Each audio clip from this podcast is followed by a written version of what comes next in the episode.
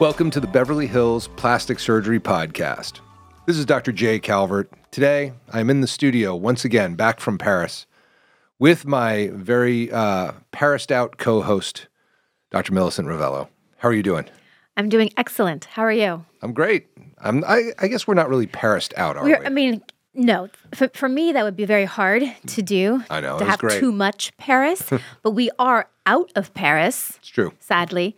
But we're back. We're back in Beverly Hills. I mean, there are worse places we could have landed. That's true. So, But it was good. a, it was a great meeting. Uh, very happy that uh, we made it back safely. We're back in the saddle doing surgery, busy as could be, and I want to talk to you about the big panel that you did because there were a couple things that came to light at this uh, at this meeting. One, the rhinoplasty sections are just really, really niche sections. There, there just aren't many people that are really that interested in rhinoplasty. It's a very small community. So even at the the most attended surgery, plastic surgery, cosmetic surgery, rhinoplasty surgery meetings, it's a small group of surgeons that do what you do. It's just like it's like an orphan specialty. I'm just over there like fixing my noses and doing my thing, and everyone's like, "Good for you, man. Yeah. Keep going. You're the man." Yeah. I mean, there was like really when we started off that first session, there were literally like six people in the audience, and there were six panelists. That's a total of twelve people. I, I mean, really, and then there was probably four staff members. So you know, it just and the room was set to hold you know 200 people. No dice. no. Didn't need the 200 seats. Nope. But the the breast panels, Big news. yeah, there's a lot more people in those. Sorry. Yeah. So that's what I want to talk about. Like, I don't think people know what it is that you do because there was sort of like, you know, I'm, I'm talking to, you know, these, these big people from ASAPS and the big people from IMCAS. And they're like, you know, Dr. Rovelo, like, she's really got her, like, her stuff down. I was like, you know, it's really only the surprise in your voice that hurts. like, uh, duh. Like, wh- who are you talking about? Yeah, she's got her stuff down. I don't think they realize kind of what an expert you are.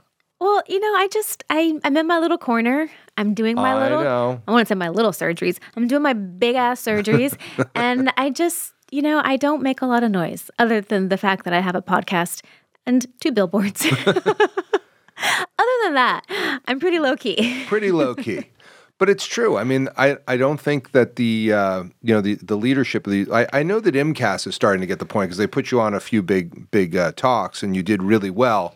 Um, but I, I really feel like I think that there's got to be a little bit of summary of what it is that you do, and I think people need to understand that doing these complex breast reconstructions and complex body cases are are not easy. This isn't like the the plastic surgery 101 type stuff that you do right when you finish a residency. I mean, you've No. gained significant expertise with very complex stuff from doing a lot of it.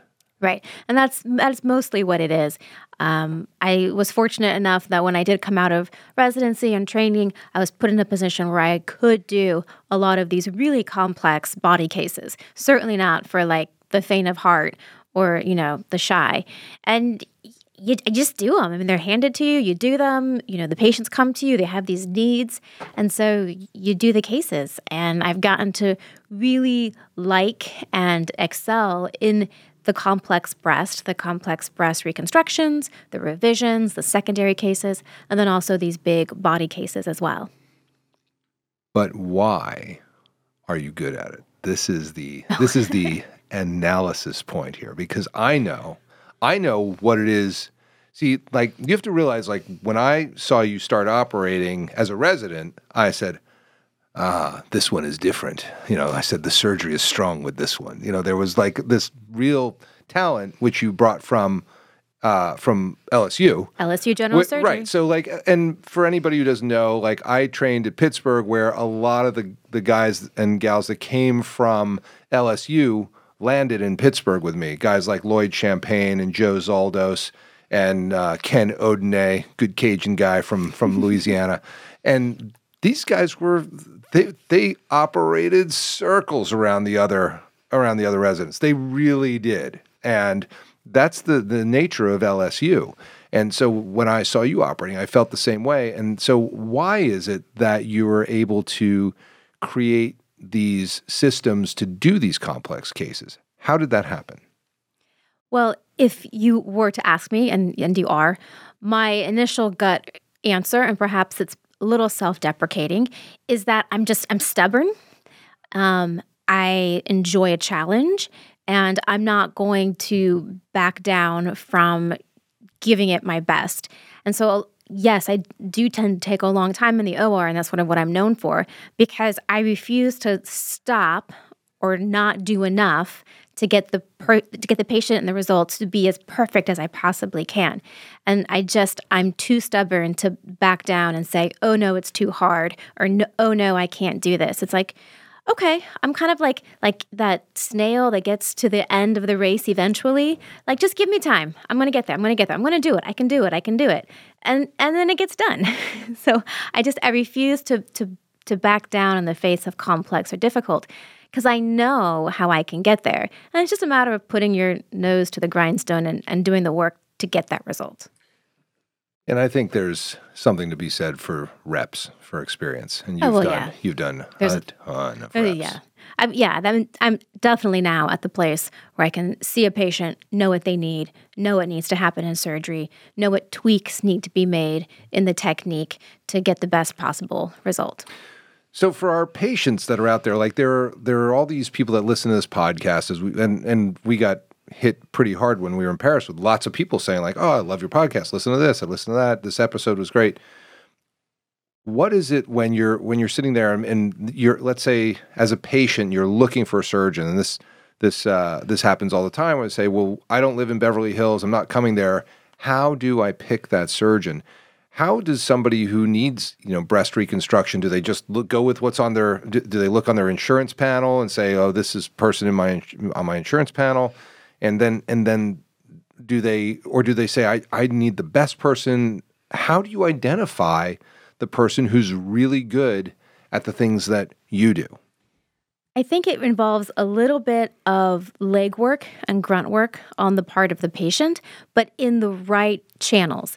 Um, so if you're going through insurance or for an insurance based case, um, like the patient I had today, my his insurance company gave him 22 pages of doctors. He went through every single one. He found me on like page seven, and when he finally looked at looked me up, he was like, "Oh, that's that's who I want." So he fastidiously went through every single person on that list until he found one that he liked. You know, looked at the befores and afters, the website, the social media, the podcast. So if you're given a broad list of options within, say, your network, spend the time going through them and doing exactly that. Most importantly, as we say all the time, look at the befores and afters because that's probably very similar to what you are going to get. So you have to like the final result because you're probably going to get something similar. And then once you've narrowed it down to, you know, two or three, and then you go and you meet with them in person, and you will know pretty soon whether or not that's your surgeon. Like it's it's it's that if you're at all listening to your gut instinct, you will know what the right surgeon is for you. Because sometimes you will meet with a surgeon and just walk out that door going, "Nope, not a, letting that person touch me." Right. Or you'll walk out of the room and be like, yes, that's my person. So you really have to connect on sort of an emotional level with your surgeon and, and be okay trusting them and putting your faith in them to do your surgery. So you got to do that preliminary work and kind of find a list however you can, whether you go on Google and look for you know, Beverly Hills plastic surgeon or wherever you are, Indianapolis plastic surgeon, find a prospective list and then start going through it systematically, looking at things like befores and afters, websites, social media presence, um, and then and then going in person and and seeing who you like. Yeah, I mean it, it's all that the before and afters. I mean, come on, the it, it is the gallery. You got to look at those those results. That's where the action is. That's where you find out what your results are going to look like, and you can, you know, it, I think it's hard for patients and the public to look at before and afters. I was just gonna say that it's really hard because there's so a there's so many reasons that before the photos even get to the prospective patient, eh, sometimes you know they've been altered or they're taken at an angle or at a lighting in a way that's that's not really representative of what the true result is. So you, you kind of got to make sure you're looking at standardized photos and that the after photos are not all photos that were sent in by patients in bikinis that they've filtered themselves. That's nice. It's a pretty picture, but it may or may not be entirely representative of what the actual medical photograph result is for the after photo. So be critical in that sense. Like, am I looking at a filtered, pretty, angled, just right, pretty outfit after? Or am I looking at like standardized photos side by side before and after? So that's one thing. Um, and then the other thing is just making sure that you're really looking at it from an actual result standpoint and not necessarily the flash of the office and the lifestyle and all the other things that are great and fun to look at on Instagram, but really have no bearing on the actual surgical result that you're going to get from that surgeon. Yeah, I really think the websites are key. I, I, I'm old school. I'm like circa yep. 2008 right here. like, go to the website, and that's where you're really going to get all the standardized yeah. information that you need. Yeah, I mean, I want to. I I almost sent out this before and after that I came across on social media because it it repulsed me and, and angered me so much that I was going to send it to everybody, kind of in our friend group, but. uh I didn't. Uh, but what it was was the before was a patient who was frowning, wearing glasses, no makeup, uh, hair not done, looked like they just came in out of the rain and let it dry. And then the after was glasses off, full makeup, smiling, uh, filter. And the comment from the surgeon was, Oh my God, what an incredible transformation. And I only felt like it would have been better if they'd said, and you don't even need surgery to get this result, because you don't. It's like an old school rom com makeover where you like take the glasses off the nerdy girl and give her a dress and some makeup. She's popular. And this guy charges over $150,000 for facelifts, and it was repulsive to me. It made me just like smoke came out of my ears because I was like, how can how can you stand yourself to do that? Like, how can you even possibly put that up there and consider yourself anything but a fraud? I mean, seriously, it, it, it's so it's so like insulting to the public to do that, which is why I think you should go to the websites and look for a photograph on a medical background, whether it's black or blue or gray or whatever. I don't care, but the lighting and the backgrounds should be similar. They should be similar. Medical grade photographs, standardized. It's not angles. hard to do. Yeah, it, that's that's what. It, uh, I mean, if you're going to go classic, old school, traditional plastic surgery, that's what that is the newer stuff on social media with you know the smiling you know happy patients is great for social media. It adds to a nice pretty page. It gives personality to the page um, but it's not necessarily a great representation of the before no. and after. It, it, it is for for entertainment purposes only yet i think patients look at social media as the gold standard at this point. Yeah that is probably very true this week, in fact, I am on my social media trying to post before and afters that are medical grade that are you know here's the blue background here's the blue background here's the the same positioning here's the same positioning. Trying to really get it right. And and it is hard. I am going to admit that like even getting the lighting right is hard in an office. It, all that stuff is hard. But full makeup and a filter with a smile and you know versus glasses no I, I mean that kind of thing is to me it's completely wrong, and and patients don't know. They don't know. They can't tell. So that's why you know talking about this is really important because I don't think you know you're you're just not and and of course you know this is a, a surgeon whose board could give a crap you know it's not the American Board of Plastic Surgery because if we did that you'd get you know 17 letters from the higher ups in plastic surgery saying like i saw your before and afters. You're being reprimanded. We need to talk about this. The ethics committee already has this under you know that's how that goes. You know in these other boards where they're they're not really interested in in ethical considerations they don't care. So these other specialties are free to advertise however they like. And and that's the truth because nobody's going to reprimand them. Nobody cares.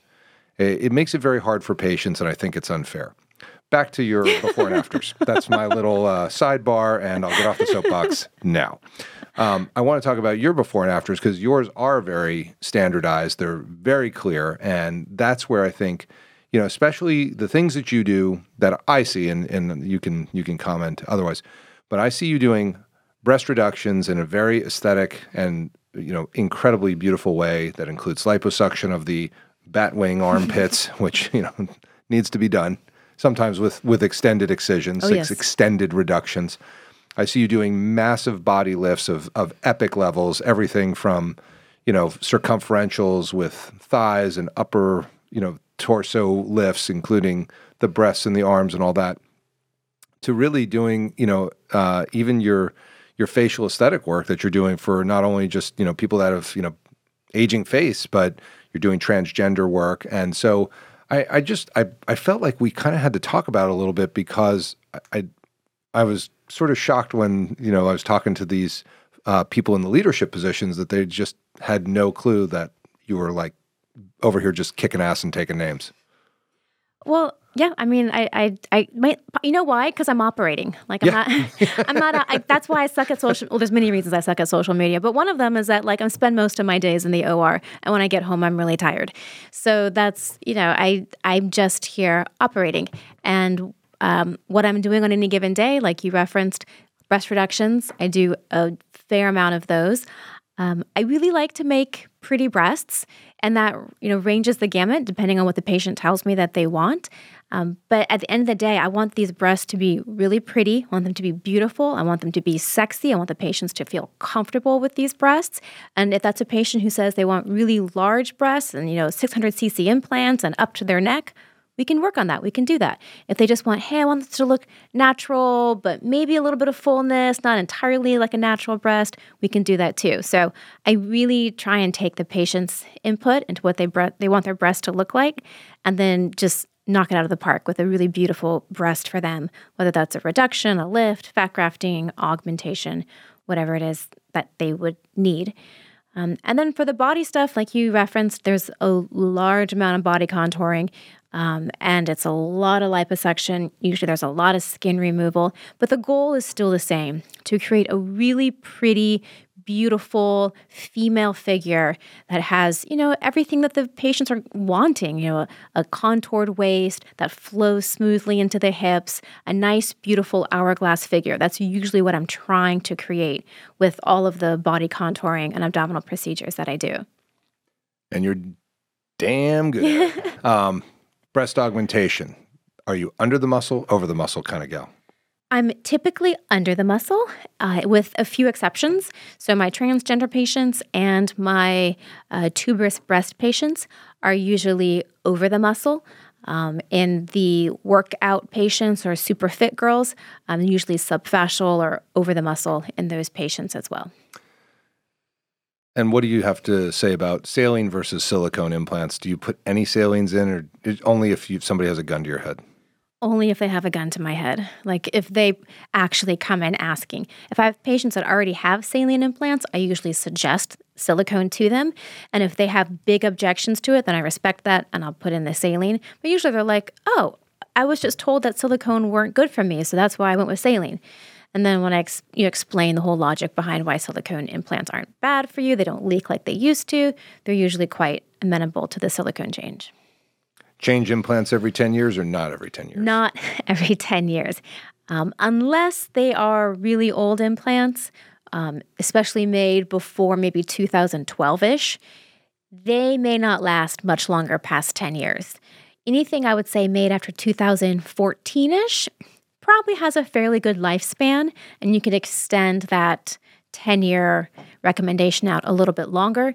Anything placed within the last few years has a 20 year warranty against rupture. So you got plenty of time on those. Usually, I tell people you're going to have these implants exchanged before you hit that mark for cosmetic reasons time, age, gravity, pregnancy, aging. You're going to want these swapped out for cosmetic reasons, not because the implant itself has failed. Last one periareolar mastopexy or anchor scar? Wise pattern mastopexy. Anchor scar.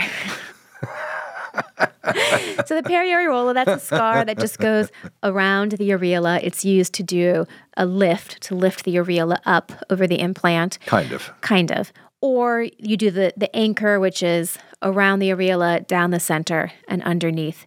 And usually my patients end up with some version of a mini anchor to a full anchor if we're talking about a mastopexy or mastopexy augmentation.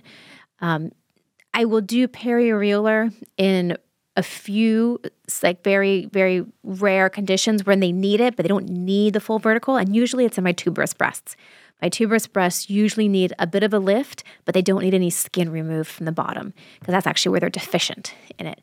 So I do it periareolar, but I have a very specific and special technique I use for the periareolars to really minimize the widening and scarring that you typically see with a periareolar scar. Everyone's like, oh, the scar's hidden because it's in the areola. You'll never see it false. Those scars widen and they scar and they can look so bad. Ugh. So I have a, a little technique that I've developed that I do to really minimize that widening. Very cool. Well, I just thought we should kind of do a little roundup after after our little trip there, just because I I didn't, you know, I think everybody knows what I do. I think that's been pretty well established. I do noses, faces, and breasts are kind of my thing. But you know, I was I I was very very happy that you got on those big panels, but I also think that there needs to be a little more of that. know, there's there are you know there's some experts in around Beverly Hills, and I think that uh, getting you on the docket at these meetings is important because you have tremendous experience, and and it does it, it, it helps the the surgeons who are dealing with the stuff that you're dealing with, and there aren't too many people that are up there talking about it. Yeah, I'm I'm here. Uh, get, throw me your hardest breast case. I'll take it. Wait, well, nope, that's not hard enough. Give me another one. yeah, yeah, well, and you do. You do great with them. So, anyway, just wanted to to round that out from our meeting and uh, and let everybody know that uh, you're available for panels. as, as opposed to available for parties and come to your you know to your kid's birthday party but uh, no, I mean for the panels, it's really important because that's where you get to discuss that. And for our listeners who you know don't go to medical meetings, when we're at these meetings, it, it is a you know it, it's it's a lot of information flowing back and forth. Oh yeah, and you know, a lot it's of really good, really good stuff. I mean, that's where you really share your techniques with your colleagues, and you learn and grow as a surgeon even if you're the one speaking, there's like always something you can learn from being around your yeah. colleagues doing similar things or having similar problems. Yeah, it's a big deal, and and uh, and these are, you know, with seventeen or eighteen thousand participants at this meeting, it was it was high impact, and and there was a lot of discussion. So. Um, not so much in the rhinoplasty sessions because there were all 12 of us really enjoyed each other's company. Yeah, I know. All of you little masochists hanging out together. I know. It was, uh, I think it was, uh, uh, it was Mike Nayak that was like, "Yeah, yeah, man, you, those cases you do, like, you're crazy. those are impossible. like, what are you thinking?" I was like, "Yeah, hey, it's the real deal. Got to do them." Anyway, this is the Beverly Hills Plastic Surgery Podcast coming to you from the 90210. If you like what you heard on the Beverly Hills Plastic Surgery Podcast and want to get in touch with either Dr. Rovelo or myself, this is how to do it. You can reach me at the website, roveloplasticsurgery.com. You can reach out to the office directly through the website with any questions or consult requests, or you can call the office directly at 310 954 1355. And you can reach me on Instagram at Plastic Surgery. And to reach me, the phone number is 310 777 8800. My website is drcalvert.com, drcalvert.com. Instagram, Dr. Calvert. And of course, you may want to check out our YouTube channel for the Beverly Hills Plastic Surgery Podcast, which is simply that Beverly Hills Plastic Surgery Podcast. Hope to see you all in the office very soon.